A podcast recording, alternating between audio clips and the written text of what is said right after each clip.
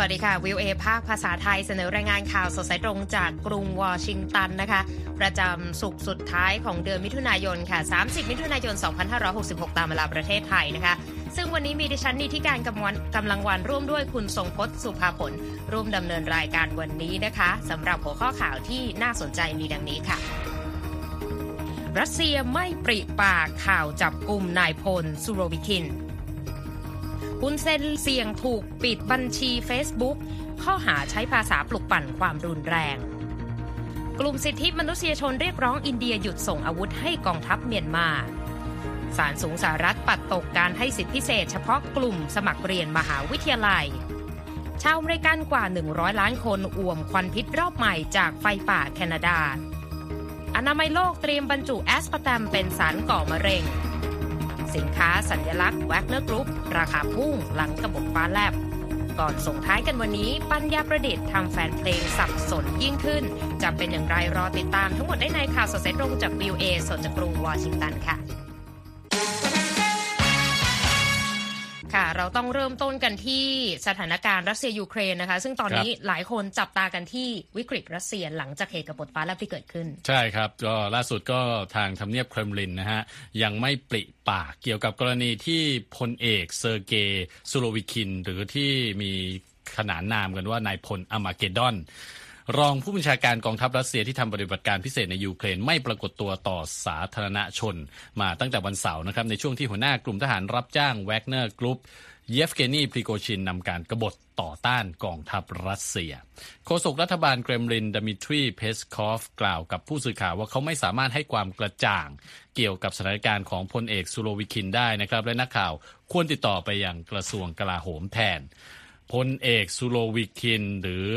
ฉายานะฮะพลเอก Armageddon ผู้นี้ ปรากฏตัวในคลิปวิดีโอเมื่อวันเสาร์เรียกร้องให้กลุ่มทหารรับจ้างแวกเนอร์กรุ๊ปยุติการเคลื่อนไหวแข่งข้อต่อต้านต่อกองทัพรัสเซียแล้วก็เดินทางกลับไปยังฐานที่มั่นของพวกเขา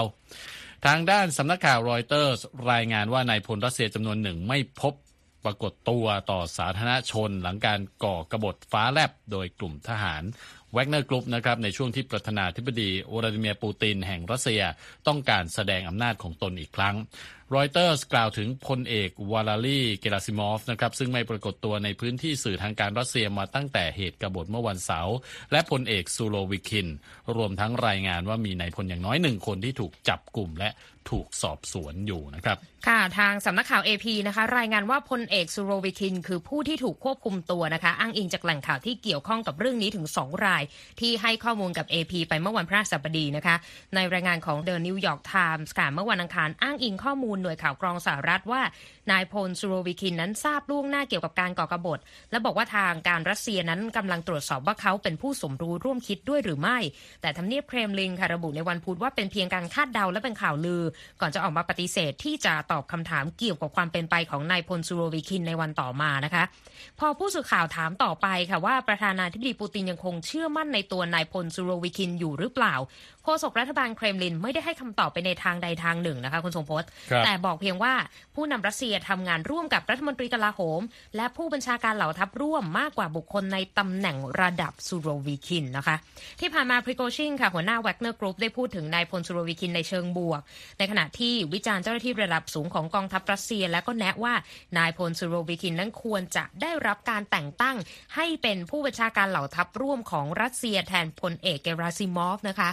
หลังจากเกิดการก่อกบฏในช่วงสั้นๆ เมื่อสุดสัปดาห์ที่ผ่านมาพริโกชินก็เดินทางไปยังเบลารุสเมื่อวันอังคารนะคะตามคำเชิญของผู้นำเบลารุส ซึ่งเป็นส่วนหนึ่งของข้อตกลงนะคะ ที่ได้ใช้ในการยุติการก่อกบฏของแวกเนอร์กรุ๊ปค่ะแต่ว่าทางโฆษกรัฐบาลเครมลินนะคะ ก็กล่าวกับผู้สื่อข่าวเมื่อวันพฤหัสบดีด้วยค่ะว่า เขาไม่มีข้อมูลเกี่ยวกับพิกัดของพริโกชินในตอนนี้นะคะ ขยับกันมาที่อาเซียนกันบ้างนะคะ คุณทรงพจน์เพราะว่าล่าสุดนี้ทางคณะกรรมการตรวจสอบกึ่งอิสระของบริษัทเมตาที่เป็นบริษัทแม่ของ Facebook ก็แนะนำให้มีการปิดบัญชี Facebook และ Instagram ของนายกรัฐมนตรีกัมพูชาฮุนเซนเป็นเวลา 6 เดือน เนื่องจากการใช้ภาษาที่อาจปลุก ปั่นให้เกิดความรุนแรง ซึ่งคุณทรงพจน์มีรายละเอียดเรื่องนี้มาเล่าให้ฟัง ครับก็เป็นเรื่องของ Oversight Board นะฮะหรือว่าเป็นคณะกรรมการกึ่งอิสระนะฮะของบริษัทเมตาบริษัทเจ้าบริษัทแม่ของ Facebook เนี่ยนะฮะมีรายงานเสนอแนะออกมาออกมาในวันพฤหัสบดีนะฮะนอกจากจะแนะให้ปิดบัญชี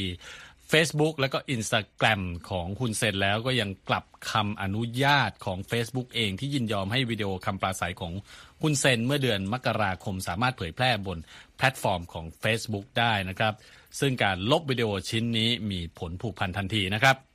ในวิดีโอดังกล่าวนายกรัฐมนตรีกัมพูชากล่าวผ่านวิดีโอไลฟ์สดทาง Facebook ค่ะ โจมตีนักการเมืองฝ่ายค้านผู้ที่กล่าวหาว่าพักรัฐบาลขโมยคะแนนเสียงของประชาชนนะครับ โดยคุณเซนบอกว่า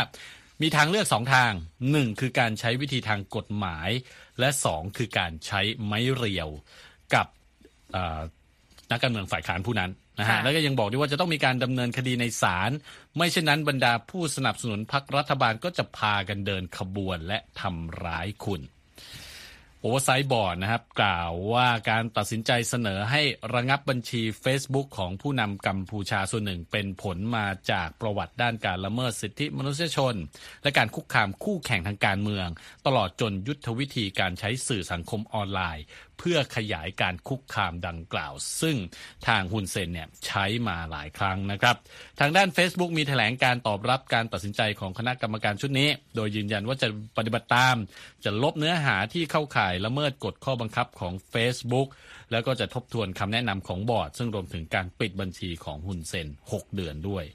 ทาง Facebook เปิดรับฟังความคิดเห็นของประชาชนเกี่ยวกับเรื่องนี้นะครับ เป็นเวลา 60 วันก่อนที่จะทำการตัดสินใจนะครับ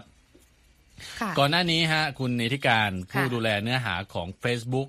ทั้งสองระดับนะฮะก็คือระดับเบื้องต้นก่อนเนี่ยก็ออกมาบอกว่าวิดีโอสดของฮุนเซนเนี่ยไม่ได้ละเมิดกฎเกณฑ์ของ Facebook แล้วก็เนื้อหาที่เผยแพร่ออกมาก็ไม่ได้ละเมิดมาตรฐานการใช้งานของเมตาแต่อย่างใดใน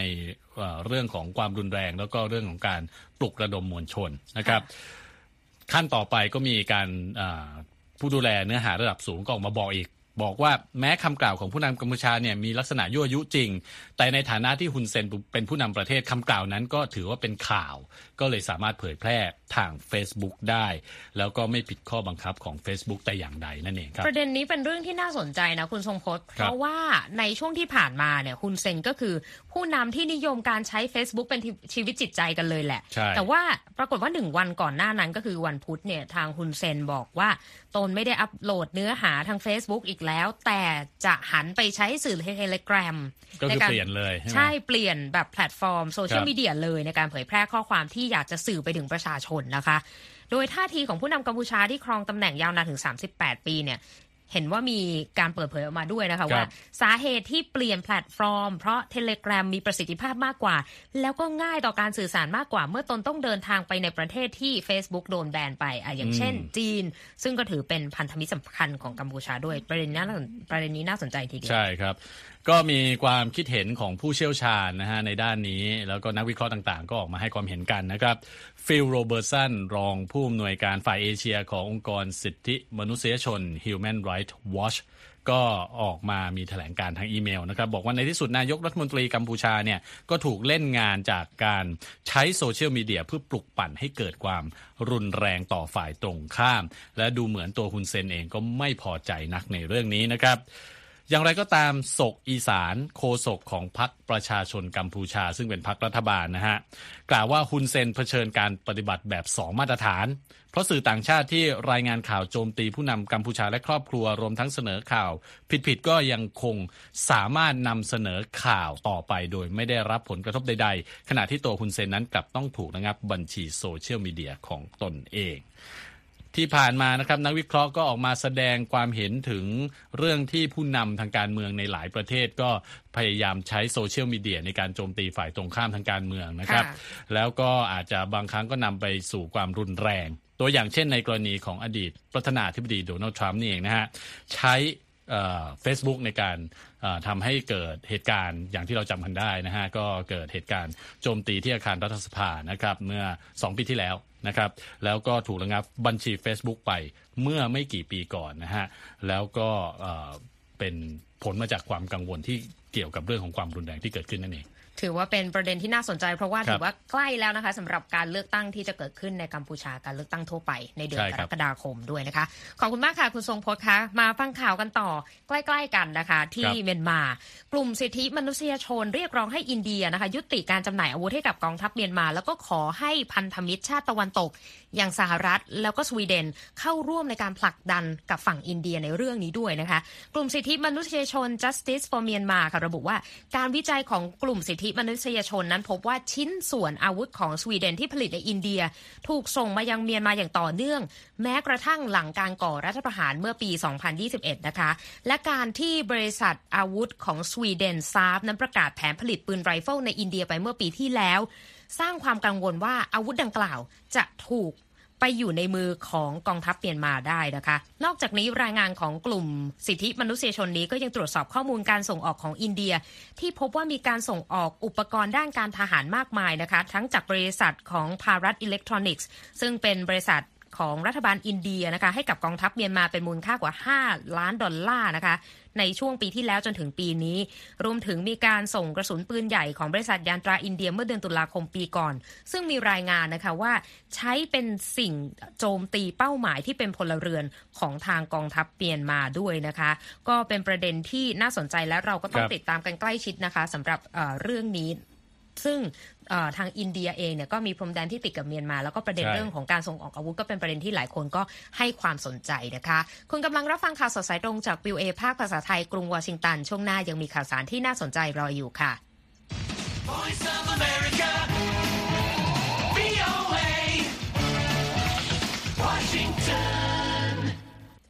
กลับมาที่เรื่องใหญ่ในอเมริกาเหมือนกันนะคะ เพราะว่าเมื่อช่วงเช้าวันพฤหัสบดีเนี่ยมีความเคลื่อนไหวจากฝั่งศาลสูงสหรัฐด้วย ใช่ครับ ก็เป็นในเรื่องของประเด็น การใช้กฎเกณฑ์ การยืนยันสิทธิ์นะฮะ หรือว่าที่เรียกกันว่า affirmative action ค่ะในกระบวนการเอ่อรับนักศึกษาเข้ามหาวิทยาลัยนะครับ โดยคำตัดสินของศาลสูงที่ออกมาในวันพฤหัสบดีนะครับ ระบุว่าการใช้เชื้อชาติเป็นปัจจัยในการตัดสินว่า ใครควรเข้าเรียนในระดับมหาวิทยาลัยนั้น เป็นสิ่งที่ขัดกับรัฐธรรมนูญสหรัฐนะครับคุณนิติการค่ะคณะตุลาการศาลสูงสหรัฐลงมติ 6 ต่อ 3 คว่ำแผนการรับนักศึกษาของมหาวิทยาลัยฮาร์วาร์ดและมหาวิทยาลัยแห่งรัฐนอร์ทแคโรไลนาหรือว่า University of North Carolina นะครับ ซึ่งเป็นมหาวิทยาลัยของ เอกชนและของรัฐบาลที่เก่าแก่ที่สุดในอเมริกาด้วยนะครับคำตัดสินของศาลสูงในครั้งนี้ส่งผลให้มหาวิทยาลัยต่าง ๆ ในสหรัฐเนี่ยต้องทบทวนวิธีการรับสมัครนักศึกษาใหม่ เพื่อให้นักศึกษาเนี่ยมีความหลากหลาย แต่ค่ะต้องไม่ใช้ประเด็นเรื่องเชื้อชาติเข้ามาตัดสิน เหมือนกับในช่วงหลายสิบปีที่ผ่านมานะครับ เช่นอาจจะไปใช้การใช้พื้นฐานทางเศรษฐกิจของครอบครัว หรือว่าชุมชนที่พวกเขาเติบโตขึ้นมาเนี่ยเป็นปัจจัยในการประกอบการพิจารณาแทนการใช้เชื้อชาตินะครับค่ะหลายสิบปีที่ผ่านมา สถาบันอุดมศึกษาหลายร้อยแห่งในอเมริกาคุณดีที่การ ใช้กฎเกณฑ์การยืนยันสิทธิ์ที่ว่านี้นะครับ ให้สิทธิพิเศษ เฉพาะกลุ่ม ในการรับสมัครนักศึกษาเข้ามาเรียนในบางคณะเพื่อเพิ่มโอกาสของกลุ่มชาติพันธุ์น้อย กลุ่มน้อยเนี่ยนะฮะค่ะในบางคณะหรือว่าบางมหาวิทยาลัยที่มีนักศึกษาส่วนใหญ่เป็นคนผิวขาวนะครับประธานาธิบดีโจไบเดนกล่าวถึงคำตัดสินของศาลสูงในวันนี้ว่า ผมมีความเห็นขัดแย้งอย่างยิ่งกับคำตัดสินนี้นะครับ ไปฟังเสียงของประธานาธิบดีไบเดนกันครับ And I strongly, strongly disagree with the court's decision. ครับผู้นำสหรัฐก็บอกว่าขัดแย้งอย่างยิ่งเลยค่ะกับคำตัดสินนี่เป็นเป็นสิ่งที่ผู้นำรัฐบาลมีความเห็นต่อคำตัดสินของศาลสูงนะครับค่ะแล้วก็บอกด้วยว่ามหาวิทยาลัยของเราจะแข็งแกร่งกว่าเดิมเมื่อมีความหลากหลายทางเชื้อชาติ และว่าเราไม่สามารถปล่อยให้คำตัดสินนี้เป็นคำพูดสุดท้าย การเลือกปฏิบัติเนี่ยยังคงมีอยู่ในอเมริกา ต้องการมีระบบการศึกษาระดับสูงที่ดีสำหรับทุกคนนะครับค่ะที่ผ่านมาศาลสูงสหรัฐตัดสินให้ รักษาวิธีการรับนักศึกษาโดยให้สิทธิพิเศษต่อกลุ่มผู้สมัครบางกลุ่มเนี่ยมาแล้ว 2 ครั้งในช่วง 20 ปีที่ผ่านมา ครั้งล่าสุดก็คือเมื่อปี 2016 สองครั้งที่ผ่านไปเนี่ยค่ะก็คือให้รักษา affirmative action ไว้นะครับให้สิทธิพิเศษไว้ แต่ว่ามาในมาในครั้งนี้เนี่ยก็ถูกปัดตกไปนะครับอดีตประธานาธิบดีโดนัลด์ทรัมป์เนี่ยได้แต่งตั้งตุลาการศาลสูงมาแล้ว 3 คนนะครับ เป็นกลุ่มที่มีแนวคิดอนุรักษ์นิยมทั้ง 3 คนทำให้คำตัดสินในเรื่องของกฎการยืนยันสิทธิ์ที่ว่านี้ เอ็นเอียงมาทางฝั่งที่ไม่เห็นด้วยกับวิธีนี้นะครับ ในการลงมติครั้งล่าสุดนะครับ ตุลาการฝั่งอนุรักษ์นิยม 6 คนออกเสียงไปในทิศทางเดียวกันนะครับ คือต่อต้าน affirmative action แม้ว่าก่อนหน้านี้ศาลอุทธรณ์ได้รับรองการยืนยันสิทธิพิเศษนี้ไปแล้วทั้งที่มหาวิทยาลัยฮาร์วาร์ดแล้วก็ที่มหาวิทยาลัยแห่งรัฐนอร์ทแคโรไลนานะครับ ทางด้านผู้พิพากษาซอนยา โซโตมายอร์นะครับหนึ่งในตุลาการศาลสูงที่เป็นเสียงส่วนน้อยในฝั่งเสรีนิยม กล่าวว่าคำตัดสินนี้เป็นการถอยหลังเป็นหลายสิบปี ขณะที่ผู้พิพากษาหญิงผิวดำคนแรกในศาลสูง เคตันจี บราวน์แจ็กสันเรียกคำตัดสินนี้ว่าเป็นโศกนาฏกรรมที่แท้จริงสำหรับเราทุกคนนะครับ แต่ทางอดีตประธานาธิบดีโดนัลด์ทรัมป์ออกมากล่าวเช่นกัน บอกว่าเป็นคำตัดสินที่ถือว่าเป็นวันที่ยิ่งใหญ่ของ อเมริกาครับ นี่ก็ถือว่าเป็นประเด็นที่สั่นสะเทือนในวงการการศึกษาในใช่อเมริกามากเลยทีเดียวนะคะ อาจจะไม่ส่งผลวันนี้ แต่ว่าในอนาคตอันใกล้ก็อาจจะส่งผลกันอย่างชัดเจนแน่นอน ใช่ครับอ่ามหาวิทยาลัยต่างๆ ก็จะมีวิธีที่จะคัดเลือกใช่นักศึกษาที่เปลี่ยนไปต้องมีการปรับเปลี่ยนกัคนรับนะคะเอาละค่ะยังอยู่กันที่อเมริกานะคะ เพราะว่าตอนนี้เราตื่นเช้ามาออกมาทำงาน เราก็เจอกับบรรยากาศที่เป็นเอ๊ะหมอกหรือควัน กลับมาอีกแล้วนะคะ เพราะว่าครับตอนนี้นะคะ ผู้คนเกือบหนึ่งในสามของอเมริกานะคะกำลังเผชิญกับคุณภาพอากาศที่เลวร้ายในวันพฤหัสบดีเนื่องจากหมอกควันพิษที่มาจากไฟป่าแคนาดาปกคลุมท้องฟ้าตั้งแต่มิดเวสต์ไปจนถึงฝั่งตะวันออกของสหรัฐนะคะสหรัฐออกคำเตือนด้านคุณภาพอากาศในวันพฤหัสบดีด้วย กินพื้นที่ตั้งแต่วิสคอนซินไปจนถึงอิลลินอยส์นะคะแล้วก็ที่มิชิแกนไปจนถึงนิวยอร์กนะคะ สภาพท้องฟ้าในเมืองใหญ่นะคะ ทั้งมหานครนิวยอร์กนครชิคาโกฟิลาเดลเฟียรวมถึงที่กรุงวอชิงตันของเราเนี่ยนะคะ ถูกปกคลุมไปด้วยหมอกควันพิษบดบังทัศนวิสัย แล้วก็มีกลิ่นเผาไหม้ที่เหมือนเป็นกลิ่นไม้ไหม้นะคะฟุ้งใช่ไปตลอดทั้งวันครับเราก็ได้กลิ่นกันมีหลายคนบ่นว่าแสบจมูกแสบคอกันแล้วมีน้ำหูน้ำตาไหลกันนะคะ ก็เป็นบรรยากาศที่เกิดขึ้นในกรุงวอชิงตัน แต่ว่าชาวอเมริกันมากกว่า100 ล้านคนเนี่ยมีคำเตือนด้านคุณภาพอากาศ แนะให้หลีกเลี่ยงกิจกรรมกลางแจ้งนะคะ แนะนำให้ผู้ที่มีปัญหาด้านระบบทางเดินหายใจเนี่ยต้องสวมหน้ากาก แล้วก็ให้เด็กกับผู้สูงอายุนะคะ ต้องเลี่ยงกิจกรรมกลางแจ้งใช่เพราะมันบรรยากาศอากาศนี่ค่อนข้างอันตรายจะแย่มาก แต่ว่าไม่ใช่แค่เรื่องของหมอกควันอย่างเดียวนะคุณทรงพจน์ครับเพราะว่าสุดสัปดาห์นี้อเมริกาเนี่ยจะต้องเตรียมเฉลิมฉลองช่วงสุดสัปดาห์วันชาติอเมริกันใช่ไหม แต่ที่ต้องเจอหนักอีกอันหนึ่งคือทางตอนใต้ของอเมริกาตอนนี้กำลังต้องรับมือกับคลื่นความร้อนนะคะ ตั้งแต่วันพระหัสบดียาวไปจนถึง 4 กรกฎาคมก็คือวันอังคารนะคะ วันชาติสหรัฐพอดิบพอดี คาดว่าอุณหภูมินะคะ จะไต่ระดับไปถึง 38 จนถึง 46 องศาเซลเซียสกันเลยทีเดียวค่ะคุณทรงพจน์ครับผมก็เรียกว่ามีทั้ง ไฟป่าจากแคนาดา แล้วก็อุณหภูมิที่ร้อนคจัดลื่นความร้อนอีก ใช่ค่ะครับผมอ่าไปที่เรื่องของสุขภาพกันบ้างนะครับ คุณนิติการรู้จักค่ะสารที่ชื่อว่าแอสปาร์ตมไหมคุ้นครับๆน่าจะเป็นสารที่อยู่ในเครื่องดื่มหรือว่าหมักฝรั่งใช่แบบที่ไม่มีน้ำตาล ใช่ใช่ก็คือสารที่เป็นสารให้ความหวานค่ะ ทางองค์การอนามัยโลกนะฮะ ก็ได้เตรียมบรรจุสารที่ว่านี้นะฮะแอสปาร์ตมสารให้ความหวานแทนน้ำตาลที่ ต้องบอกว่าใช้กันอย่างแพร่หลายนะครับ อาจจะเป็นหนึ่งในสารที่ก่อให้เกิดมะเร็งนะครับ โดยอาจจะบรรจุไว้ในเดือนหน้าอ้างอิงจากข้อมูลแหล่งข่าว2รายที่เกี่ยวข้องกับเรื่องนี้นะครับแอสปาร์ตมนำมาใช้ในผลิตภัณฑ์อาหารและเครื่องดื่มมากมาย อย่างที่คุณนิติการบอกไป ตั้งแต่น้ำอัดลมน้ำผลไม้ไปจนถึงหมากฝรั่งที่ปราศจากน้ำตาลนะครับ จะถูกบรรจุเข้าในรายการสารที่อาจก่อมะเร็งในมนุษย์ ขององค์กรระหว่างประเทศเพื่อการวิจัยโรคมะเร็งหรือ IARC ขององค์การอนามัยโลกเป็นครั้งแรกนะครับ การตัดสินใจเรื่องนี้เสร็จสิ้นไปเมื่อต้นเดือนมิถุนายนมีเป้าหมายในการประเมินอันตรายของสิ่งต่างๆ บนพื้นฐานของรายงานการศึกษาวิจัยที่ได้รับการเผยแพร่ออกมา ซึ่งไม่ได้ระบุถึงปริมาณการบริโภคสารแอสปาร์ตมที่ปลอดภัยต่อผู้บริโภคแต่อย่างใดนะครับ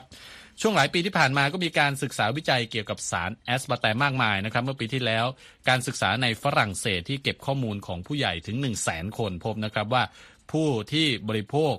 สารให้ความหวานแทนน้ำตาลค่ะซึ่งแอสปาร์ตมเป็นหนึ่งในนั้นเนี่ยมีความเสี่ยงต่อโรคมะเร็งมากกว่าผู้ที่บริโภคสารเหล่านี้ ในปริมาณที่น้อยกว่านะครับ และการศึกษาในอิตาลีช่วงต้นคริสต์ศตวรรษที่ 2000 ก็บอกด้วยว่าโรคมะเร็งที่พบในหนูนั้น มีส่วนเกี่ยวข้องกับสารแอสปาร์แตมครับคุณนิติการ ค่ะ แต่พอมีข่าวในลักษณะแบบนี้นะคะ ก็ทำให้หลายคนเนี่ยมีความกังวลว่า เอ๊ะ สิ่งที่เราบริโภคกันอยู่ทุกวันนี้มีสารเหล่านี้หรือเปล่า ก็ต้องกลับไปดูฉลากข้างขวดข้างผลิตภัณฑ์กันไปนะคะเอาละค่ะ คุณกำลังรับฟังข่าวสดสายตรงจากวีโอเอภาคภาษาไทยกรุงวอชิงตันนะคะ ช่วงหน้ายังมีข่าวสารที่น่าสนใจรออยู่ค่ะ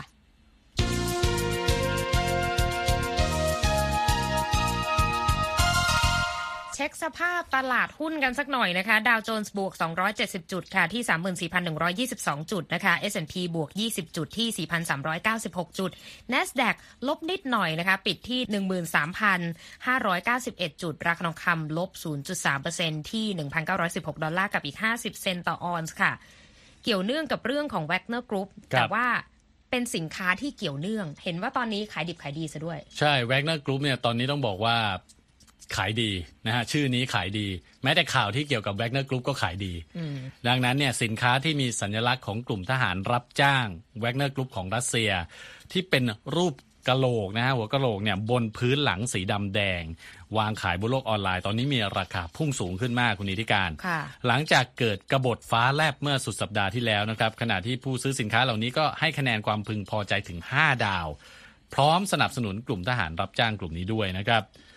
w i b e r i e s นะครับบริษัทอีคอมเมิร์ซรายใหญ่ของรัสเซียพบกระแสของราคาสินค้าที่มีสัญลักษณ์ของ Wagner Group ปรับตัวสูงขึ้น รวมทั้งพวงกุญแจจาก Ozon บริษัทอีคอมเมิร์ซอีกรายของรัสเซียก็สูงขึ้นด้วยนะครับอ่าขณะขณะที่การให้คะแนนรีวิวสินค้าพวกนี้ในค่ะ w i b e r i e s นะฮะเว็บไซต์ที่บอกไปเนี่ยนะฮะก็ ค่อนข้างสูงด้วยหนึ่งในผู้ซื้อธงแวกเนอร์ที่ชื่อวลาดิเมียร์กล่าวว่า บริษัททหารรับจ้างแวกเนอร์นั้นดีที่สุดขอให้พวกคุณโชคดีธงนี้ยอดเยี่ยมมาก อันนี้เป็นคอมเมนต์ของเขานะครับ ไม่ใช่ผมพูดเอง ส่วนผู้ซื้อสินค้าสัญลักษณ์แวกเนอร์จาก Ozon ให้คะแนนความพึงพอใจ 5 ดาว พร้อมเขียนรีวิวว่าเป็นการระลึกถึงนักรบแวกเนอร์ที่เสียชีวิตไปนะครับ นอกจากนี้หน้ากากรูปของเยฟเกนี พริโกซินนะครับหัวหน้ากลุ่มทหารแวกเนอร์ก็ขายขายอยู่ที่เซนต์ปีเตอร์สเบิร์กวาง เคียงข้างหน้ากากประธานาธิบดีค่ะวลาดิเมียร์ปูตินด้วยนะฮะโอ้โหก็คือสินค้าต่างๆ ที่เกี่ยวเนื่องกับบุคคลที่เกี่ยวข้องกับช่วงภาวะสงครามที่เกิดขึ้นก็กลายเป็นสินค้าที่ถูกพูดถึงใช่ทั้งในตลาดออนไลน์แล้วก็ตลาดจริงด้วยใช่นะคะ ไปที่เรื่องราวของ AI กันบ้างนะคะอ่าหนึ่งในผู้ที่ได้รับการขนานนามว่าเป็นเจ้าพ่อแห่งปัญญาประดิษฐ์ค่ะเจฟฟรีย์ฮินตันนะคะเรียกร้องรัฐบาลทั่วโลกค่ะให้เข้ามามีบทบาทเพื่อให้แน่ใจว่า ระบบปัญญาประดิษฐ์นั้นจะไม่เข้ามาควบคุมสังคมนะคะ โดยเขาได้พูดนะคะในการประชุมด้านเทคโนโลยีที่แคนาดา ซึ่งมีผู้ร่วมงานกว่า 30,000 คนนะคะ เขาบอกว่าก่อนที่ปัญญาประดิษฐ์จะฉลาดกว่ามนุษย์ ผู้ที่พัฒนาควรจะใส่ใจในการทำความเข้าใจว่า AI นั้นอาจพยายามหรือเข้ามาแย่งชิงการควบคุมสังคมจากมนุษย์ได้อย่างไร แล้วก็ยังแสดงความกังวลเรื่องของความเหลื่อมล้ำทางสังคมที่จะเกิดขึ้น เพราะว่าประสิทธิภาพของ AI ผลิตภาพในการทำงานต่างๆ ที่เพิ่มขึ้นของ AI เนี่ยจะส่งผลประโยชน์ให้กับคนร่ำรวย มากกว่าคนที่พัฒนาหรือว่าพนักงานต่างๆนะคะ แล้วก็ยังเตือนถึงอันตรายที่เกิดขึ้นจากข่าวปลอมที่ถูกสร้างโดยแชทบอทปัญญาประดิษฐ์ด้วยนะคะ โดยเมื่อเดือนพฤษภาคมที่ผ่านมานี้เองนะคะฮินตันก็ประกาศว่าเขาลาออกจาก Google นะคะเพื่อออกมาพูดเรื่องอันตรายของปัญญาประดิษฐ์อย่างเปิดเผย หลังจากการเปิดตัวแชทบอทปัญญาประดิษฐ์ Chat GPT ที่สร้างความฮือฮาในช่วงที่ผ่านมานะคะครับเอาละค่ะเกี่ยวเนื่องกับเรื่องของ AI นะคะส่งท้ายวันนี้ค่ะปัญญาประดิษฐ์ก็ท้าทายทุกวงการ รันทุกวงการเลยนะคุณทรงพจน์ล่าสุดในวงการดนตรีโดนหนักเหมือนกันนะคะ เพราะว่ามีบทเพลงที่ถ่ายทอดโดยปัญญาประดิษฐ์ แต่ว่าทำเอาคนฟังจริงๆเนี่ยงงไปเหมือนกันว่าเป็นศิลปินจริง หรือว่าเป็นเสียงสังเคราะห์กันแน่นะคะ ซึ่งคุณคมสันศรีธนวิบุญชัยมีรายงานเรื่องนี้มาเสนอส่งท้ายค่ะบัญชีผู้ใช้งาน TikTok ที่ชื่อว่า Ghostwriter 977 ได้ปล่อยผลงานเพลงที่ชื่อว่า Heart on My Sleeve โดยท่วงทำนองจังหวะและเสียงร้องในเพลงนี้ทำให้ทุกคนมั่นใจว่าเพลงที่ได้ฟังไปเป็นการร่วมงานกันของศิลปินซูเปอร์สตาร์อย่าง Drake แรปเปอร์ชื่อดัง และ The Weeknd นักร้องแถวหน้าของวงการ แต่แล้วเหล่าแฟนเพลงต้องแปลกใจอย่างมาก ที่ภายหลังปรากฏว่าเพลงดังกล่าวนั้นถูกสร้างขึ้นโดยปัญญาประดิษฐ์ และผู้เชี่ยวชาญให้ความเห็นว่าเป็นเรื่องไม่ยากที่จะผลิตเพลงด้วย AI You know, once a computer has a, a sort of understanding of the patterns that underlie รีเบคก้าไฟบริงอาจารย์ด้านคอมพิวเตอร์เชิงสร้างสรรค์จากมหาวิทยาลัยศิลปะลอนดอน หรือว่า UAL ซึ่งได้ทำงานด้านดนตรีร่วมกับ AI มาตั้งแต่ปี 2003 เธอให้สัมภาษณ์กับ VOA อธิบายว่า เมื่อคอมพิวเตอร์เข้าใจรูปแบบเสียงพูดทั่วไปแล้ว คุณแทบไม่จำเป็นต้องมีข้อมูลจำนวนมากจาก The Weeknd เพื่อที่จะสร้างเสียงที่คล้ายกับเขาบริษัท Universal Music Group ซึ่งเป็นตัวแทนของทั้ง Drake และ The Weeknd ได้ออกแถลงการเน้นย้ำถึงความจำเป็น ที่จะต้องปกป้องผลงานด้านดนตรีของเหล่าศิลปิน แต่ผู้เชี่ยวชาญมองว่าการทดลองด้านดนตรีด้วย AI ที่เกิดขึ้นเป็นเพียงจุดเริ่มต้นเท่านั้น The toothpaste is now going back in the tube. We have to learn how. เก หวัง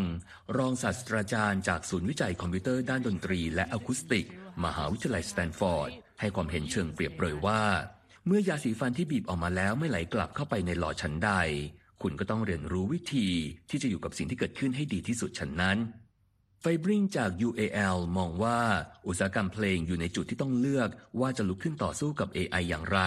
หรือหาวิธีที่จะใช้งานมัน เธอตั้งคำถามว่า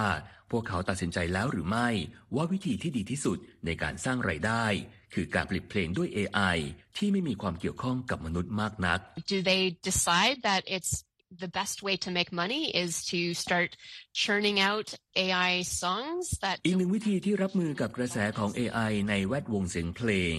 Grimes นักดนตรีชาวแคนาดา ได้เปิดตัวซอฟต์แวร์ AI ที่ผู้ใช้งานสามารถผลิตเพลงด้วยเสียงสังเคราะห์ของเธอ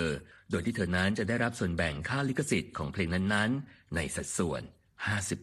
50%ผมคมสันสีธนะวิบุญชัย VOA รายงาน ค่ะ ขอบคุณมากค่ะ คุณคมสันคะ เรียกว่า AI นี่รันทุกวงการจนเราก็แอบกลัวๆเหมือนกันนะคะ ตอนนี้ เอาละค่ะ และที่จบไปนะคะ ก็คือข่าวสดใสตรงจากกรุงวอชิงตันวันนี้ค่ะ ดิฉันดีที่การกำลังวันและคุณทรงพจน์สุภาผลผู้รายงาน สวัสดีค่ะ สวัสดีครับ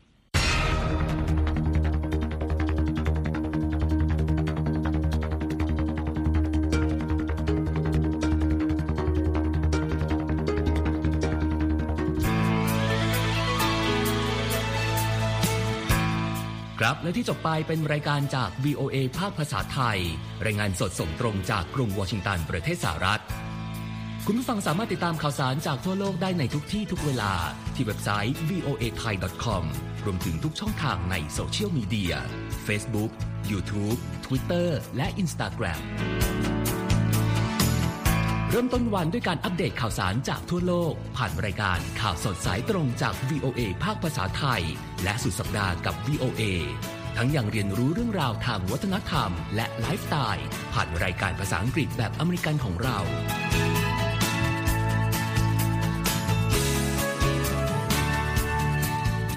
ติดตามความเคลื่อนไหวในประเทศสหรัฐ การเมืองอเมริกัน พร้อมเข้าใจที่มาที่ไปของเหตุการณ์สำคัญ รวมถึงข่าวต่างประเทศ จากแหล่งข่าวที่เชื่อถือได้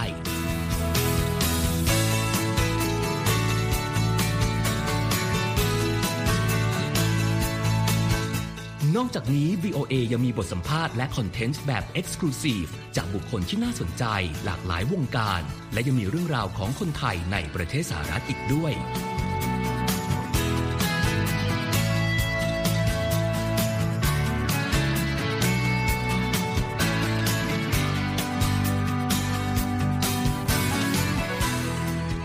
คุณนะครับที่ให้ VOA ไทยเป็นส่วนหนึ่งในการติดตามข่าวสารสาระและเกร็ดความรู้ของคุณ จากรายการต่างๆ ที่เรามุ่งมั่นนำเสนอ เพื่อความเที่ยงตรง ทันเหตุการณ์ และมีประโยชน์ในทุกๆวัน